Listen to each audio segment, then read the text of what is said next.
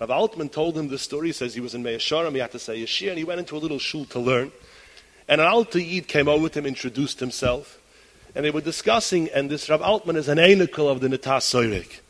And he told him, um, they were discussing, he says, he told him the story, the seed, I am the Boche who he gave this advice to. And I lived in Berlin for many years.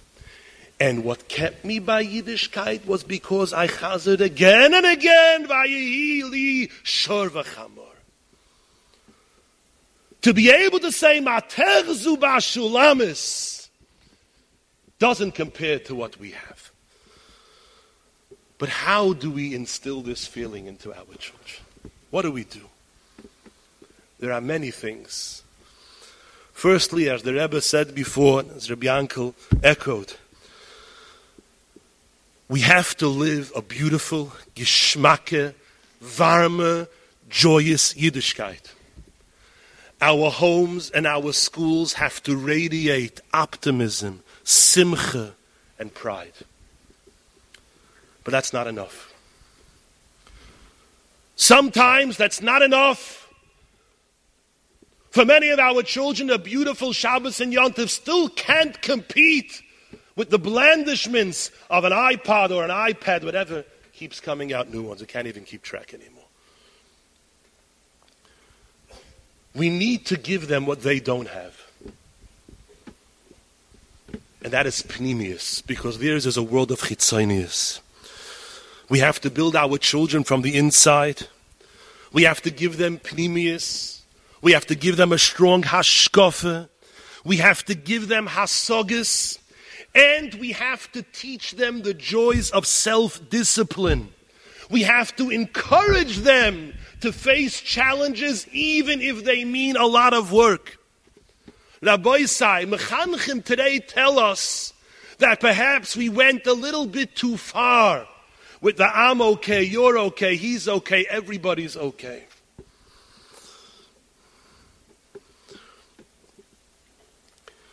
We need that our children should feel real sense of accomplishment. We need to teach them the joy and the chashivas of kvishas hayetze. They should feel the satisfaction of being kedoshim utahoirim. And we need to teach them and guide them and encourage them to feel the real meaning of life when one overcomes the nisyonis of midas rois.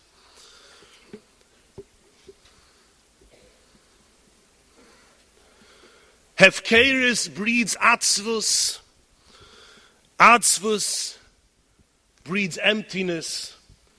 And emptiness breeds prikas oil. But when there's real accomplishment, when there's real progress that builds simcha, that builds confidence, that builds inner peace, and that builds the ability to look at the Sorei Shel Esav and say, Ma terzu bashulamis. I have an inside.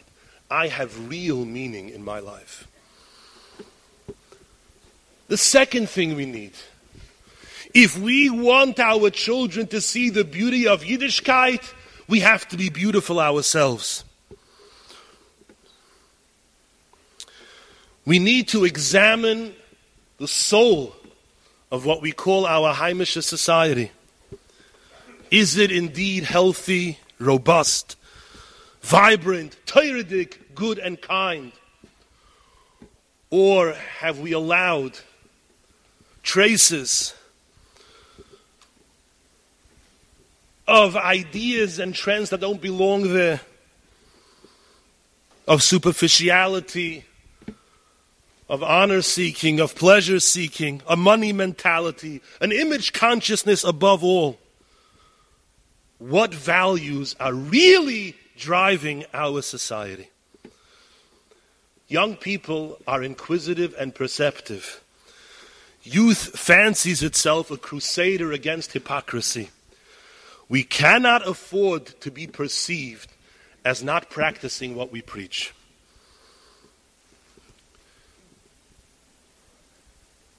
Is our soul sullied by machloikis. Do we have any idea the effects the machloikis have on the precious neshamas, on the development of our children?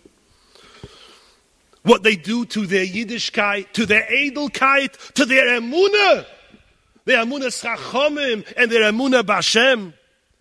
Whether it's a machloikis and a mishpacha, whether it's a machloikis between Eidois or Kehilois or Chatzerois,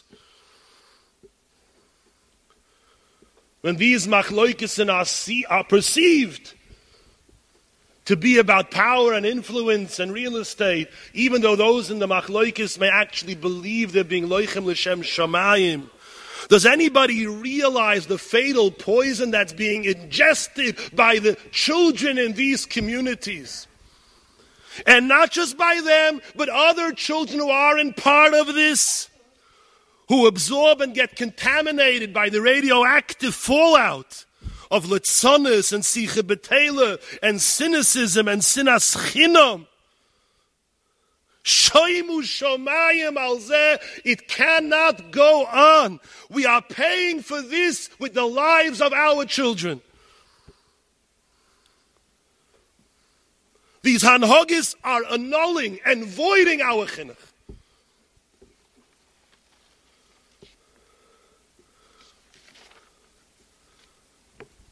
The Pasuk says, Kichitzim biyad gibor kein b'nei ha'neulim. And the Baalei Musar explain, the years of youth, the years of chinuch, are like when an archer holds a bow, kichitzim biyad gibor, as long as it's in his hand, he can aim it in any direction he wants. But once it leaves, he can't fix it anymore. What we fill our children with in their youth, they stay with forever. Kichitzim biyad gibor, in the hand of the gibor, kain b'nei anurim. But perhaps it's not so simple, Rabbi Say. There's one thing that can move an arrow even after it's been shot, and that's a wind, a ruach. Even an arrow that's been aimed properly, the wrong wind will blow it away from its target. And even if it's been aimed improperly, a ruach can bring it to the proper place where it has to be. An atmosphere is so, so powerful. A ruach is shoiver horim umefarek sloim. How many countries were overtaken with all sorts of isms because of a ruach, because of a wind. The atmosphere, the trends, we're responsible for them. What do we talk about? What do we talk about with admiration and what do we ridicule? This creates the ruach in our society. We have a frum press and media.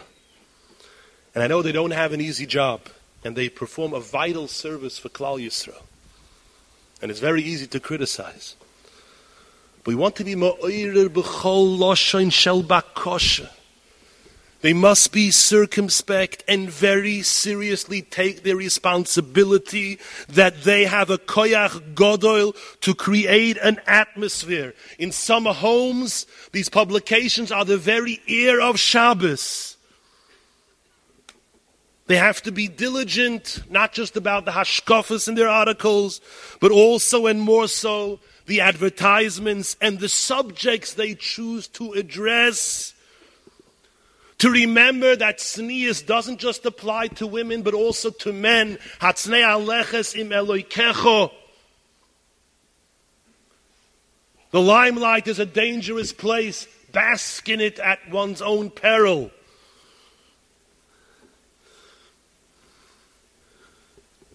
They have a tremendous koyach in subtly creating the winds in our delicate and vulnerable society. Children read these publications and form goals and aspirations. And I think it would be worthwhile, I don't know if he's here, as Rabbi Nisson Wolpin here, as and stark, to publicly express our gratitude for his years of service to Klal Yisrael in the now sorely missed Jewish Observer. that he produced with wisdom, with edelkeit, with sensitivity, with propriety, and with a gewaltige sense of loiche milchemes Hashem. And hopefully, many will look to him as an example and a demus, even at the expense of less circulation. Same time, I don't know if he's here, Rabbi Yossel Friedenson, I don't see him. What? Ah, Rabbi Yossel. Yashet Koyach, Yashet Koyach für alles. Ihr sollt sein, gesinnt in starkem Aliches, jungen Beschunen, in der Leben des mit der Simche, Naches und Achubes Adas.